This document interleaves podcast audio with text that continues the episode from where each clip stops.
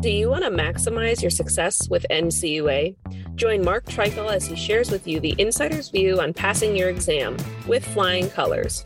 The With Flying Colors podcast is sponsored by Credit Union Exam Solutions by Mark Treichel. If you would like to work directly with the Credit Union Exam Solutions team and receive support to optimize your results with NCUA so you save time and money, visit us at marktreichel.com to find out more.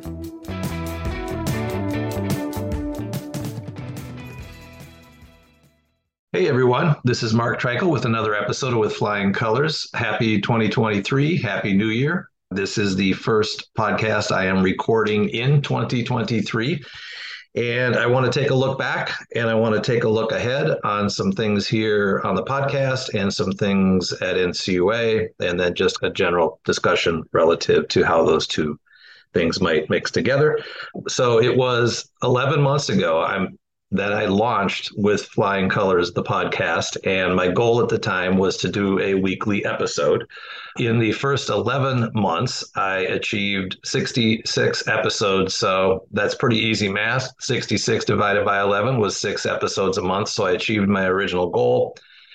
So that's about one and a half a week. And the target again this year is going to be at least weekly and then occasionally a second episode when it makes sense based on news that's going on or thoughts and ideas that, that I have as a result of my discussions with my team members and or my clients. So it's been a great year. I want to thank you for listening and we should end the first year 12 months at between 9,000 and 10,000 downloads. So that's about at least 750 a month on average.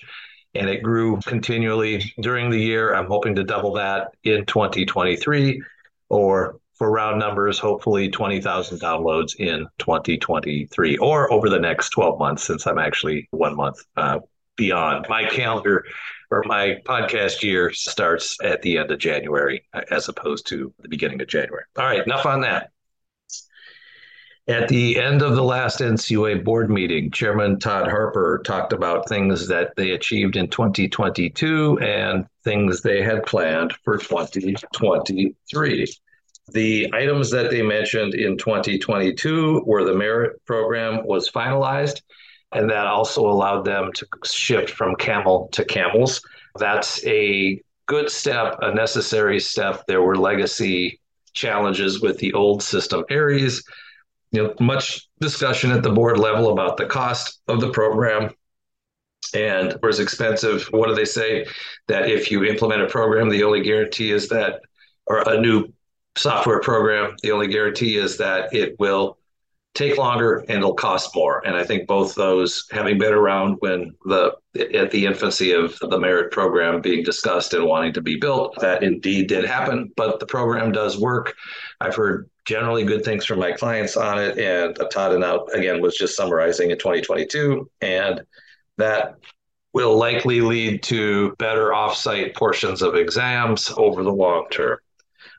Todd also mentioned that they are going to deploy information security exam program. I did a little background review on that because I remember that did come up and here's a quote from NCUA in the budget document, I believe, that they just approved in December. And it states that in 2022, the NCUA piloted a new and updated information security exam program. The NCUA established a working group of regional and headquarters staff to review and incorporate changes into the program to be scalable to the institution's complexity and size. The NCUA is providing initial examiner training in the fourth quarter of 2022 and will deploy the improved program with the 2023 examination cycle.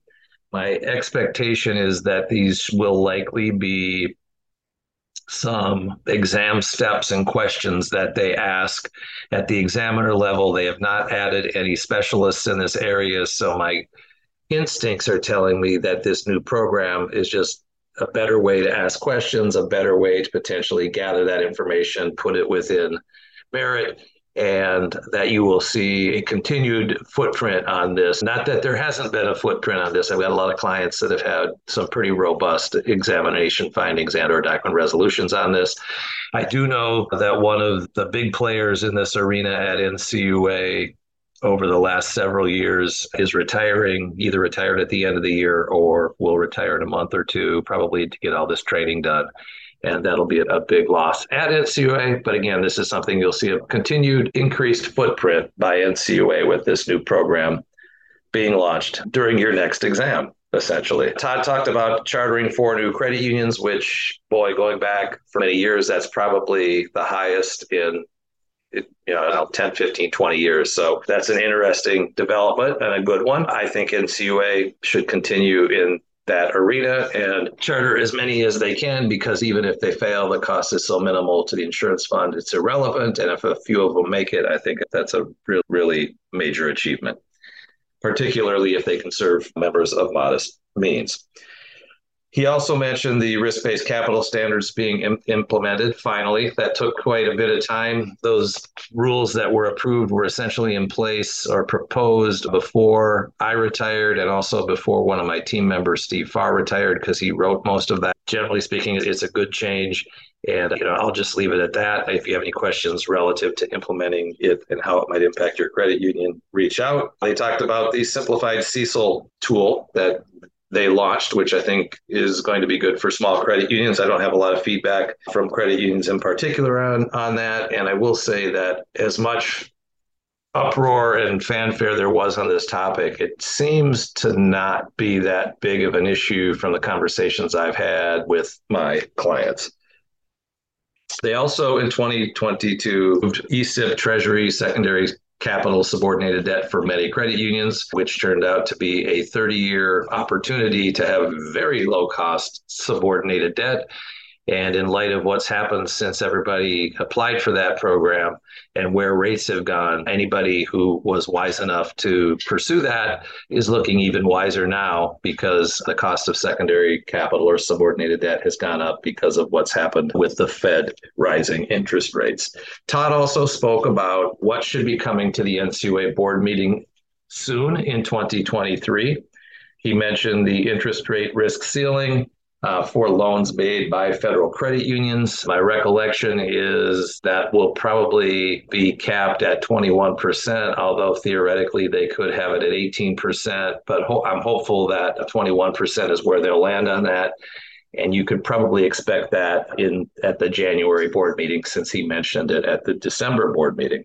He also mentioned NCUA's annual performance plan. And that will be in the January board meeting. My recollection on that is they need to do that legally by February, and they always strive to get it done in January, if not at the December board meeting when they do the board budget. Now, the annual performance plan for NCUA links to NCUA's five year strategic plan. And it also links to something I did a podcast on last year on enterprise risk management and NCUA's risk appetite statement. And when I did that podcast, there were some questions as to why the enterprise risk management appetite, risk appetite statement didn't have a lot of details in it. And that's because NCUA puts those de- details in the annual performance plan. Now, that's about a 50 or 60 page document that, again, links to the strate- strategic plan. It establishes missions and goals and all sorts sorts of things that the board's going to be looking at this year and how they're going to measure that. And it's also linked to whatever happened in the budget in 2022. So I always like to look to that document and see if there's a few nuggets that you can pick up on some new priorities, or if they're not new priorities, at least priorities that have been elevated. When when that document comes out, when the board votes on that, I'll give it a read and I'll probably do a separate podcast on that topic. There's also going to be a request for information on climate related financial risk. Now, this has come up in a couple sentences in either a strategic plan draft or in budget draft, I believe in 20 the, the draft for the 2022 budget and has not really gone anywhere. But I'm hearing well, and Todd mentioning it means he has the opportunity to get it, to get it on the agenda. To get it on the agenda means he has one of the Republicans that's willing to vote to put it on the agenda and perhaps both of them. But this is a very Democratic or Republican, generally speaking, tied topic. So that shows to the cooperation that the board has right now. And that's always a good thing when there can be people meeting in the middle on things. I'll be very interested in, this, in reading this and seeing how how they frame it up to credit unions to request data on this topic. Todd also mentioned field of membership. And, you know, that's always a heavy lift. I don't know if you'll see that in January, but hopefully, well, interesting things comes. Do you do it February before GAC because you want a big announcement? Or if it's not going to have as much teeth in it as people at GAC might want, maybe you'll see this item slip to March. My guess would be um, that they're targeting either February or March. My guess would also be that it's going to be great to see them nibble around the edges. It would be greater if they could hit a home run on the field of membership side, but the challenge with that is to hit a home run, you need changes to the Federal Credit Union Act.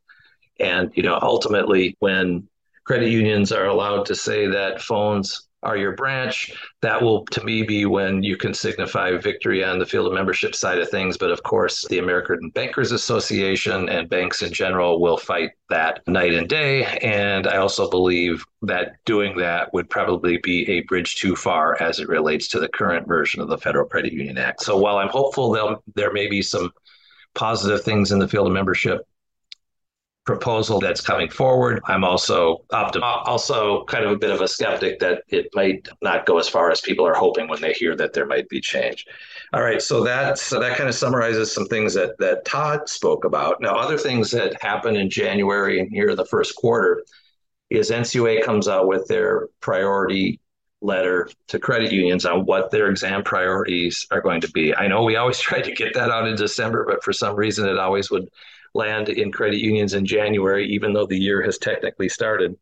And last year, NCUA released this letter on January 18th, which is 10 days from when I'm recording this right now.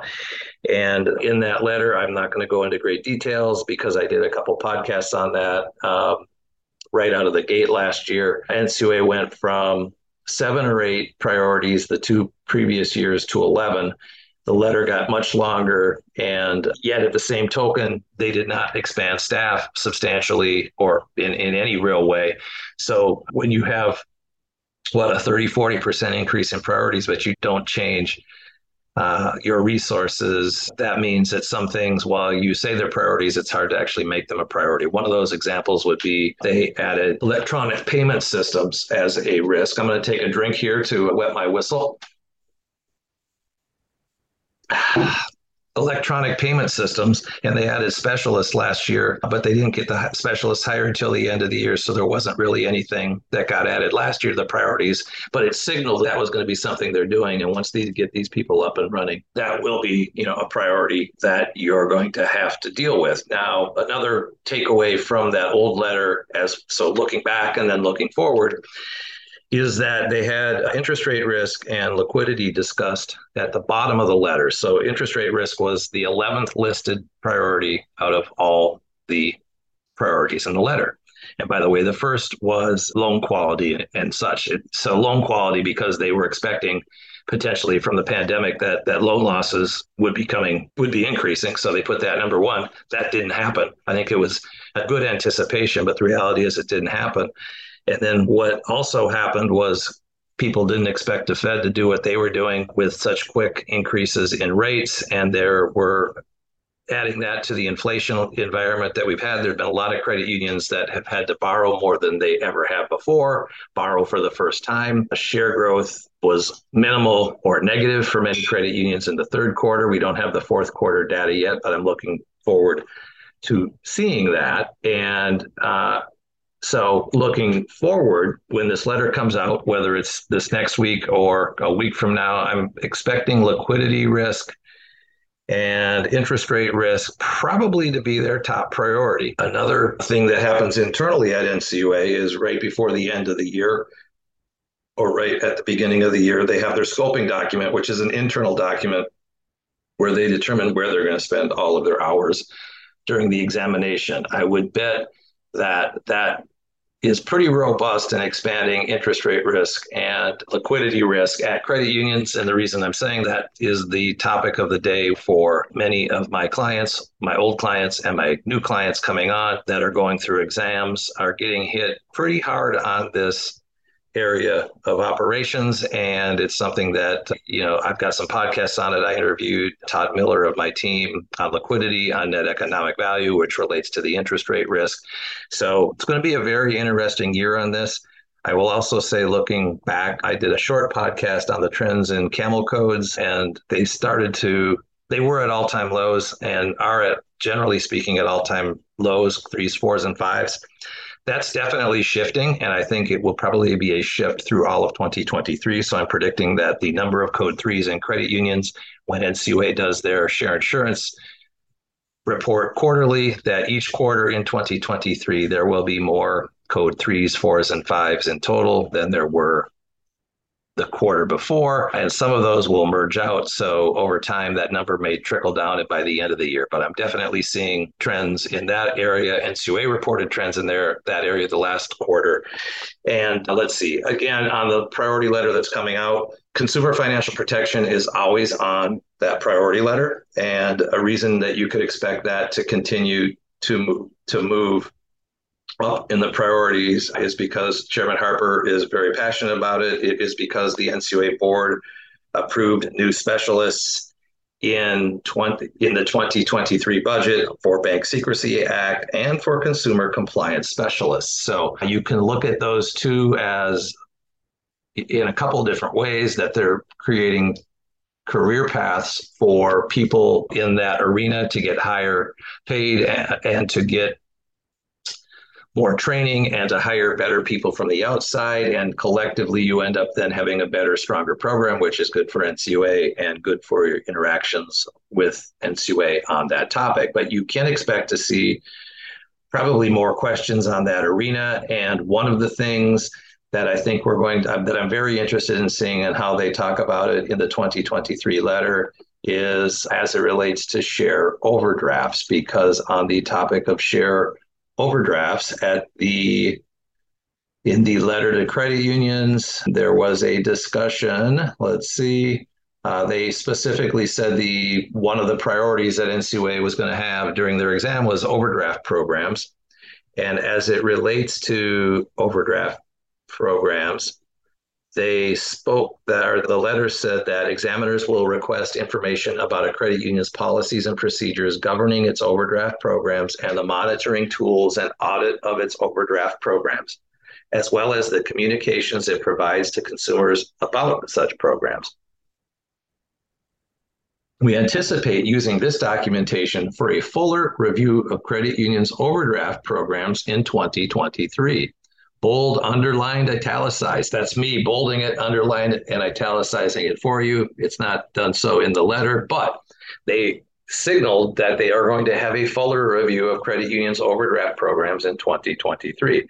And they're going to base that review on the information they gathered in 2022. So I'm interested in seeing what they say about this in the annual performance plan I mentioned. I'm interested in seeing what they say about this in their exam priority letter. And then that exam priority letter oftentimes will be discussed when the three board members go to the CUNA Governmental Affairs Conference, which this year is at the end of February, beginning of March. They each have an opportunity to speak. Last year, when Chairman Harper spoke, he recited what I just told you about the overdraft program and what they were looking at doing on consumer compliance. So I think we'll see something in the letter to credit unions, and I think we'll see Todd speak to this most likely at GAC. So you should be looking at you know your programs in that regard, and you know there's all sorts of stuff out there and what's going on with the CFPB on this arena with banks going away from it and you know, it's something you really want to make sure you get ahead of and i'll probably do something on the CFPB arena this here in the first quarter. But once I see what NCUA is going to do on that relative to that. Another takeaway for 2023 is that credit unions and NCUA in particular continues to be challenged by the great resignation, finding the right number of people to, to work to match the number of vacancies you have. I know that there's a statistic out there of the number of jobs that are out there per relative to the people that are unemployed, and the number is at all time highs. And it's hard to get fully staffed. That's always NCUA's goal. But I think they're having more and more challenges in this regard. I've seen some impacts on that in exams that happened at the end of the year where NCUA was wanting to finish them and needing to finish them to meet their goals and objectives. And the exams were perhaps drawn out a little bit longer. And then we had some that were a little bit rushed at the end of the year.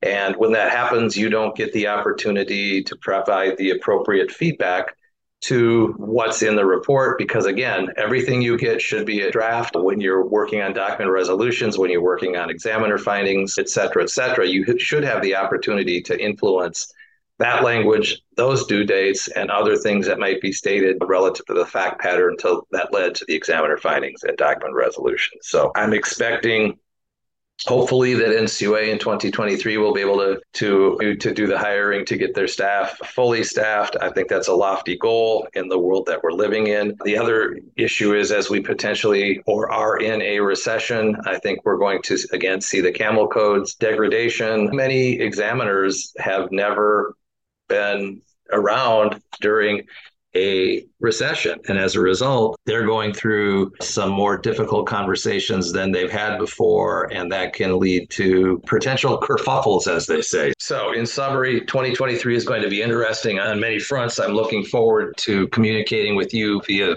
this forum at least weekly. I've got some exciting guests to announce soon that I think you will really enjoy and will add value to the listener. Lastly, I mentioned the downloads. I appreciate you listening. If you like it, please leave a review on your favorite podcast app. And please subscribe if you don't. I understand that from the data that about half of the listeners go in and listen to an occasional episode, and half of them subscribe and download them. And I would love it if you would subscribe so that you could listen every week or at least see what the topic is to decide if it's something you want to listen to. All right. Well, that's it. 2023 is here. Thank you for listening. And I look forward to an interesting uh, year in the United States, an interesting year at NCUA, and more importantly, an interesting year in your credit unions. Thanks again for listening. This is Mark Treichel signing off with Flying Colors.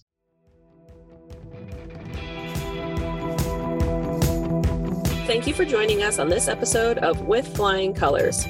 Subscribe on your favorite podcast app to hear future episodes where subject matter experts of all varieties will provide tips on how to achieve success with NCUA. If you would like to learn more about how we assist credit unions, check out our services at marktreichel.com.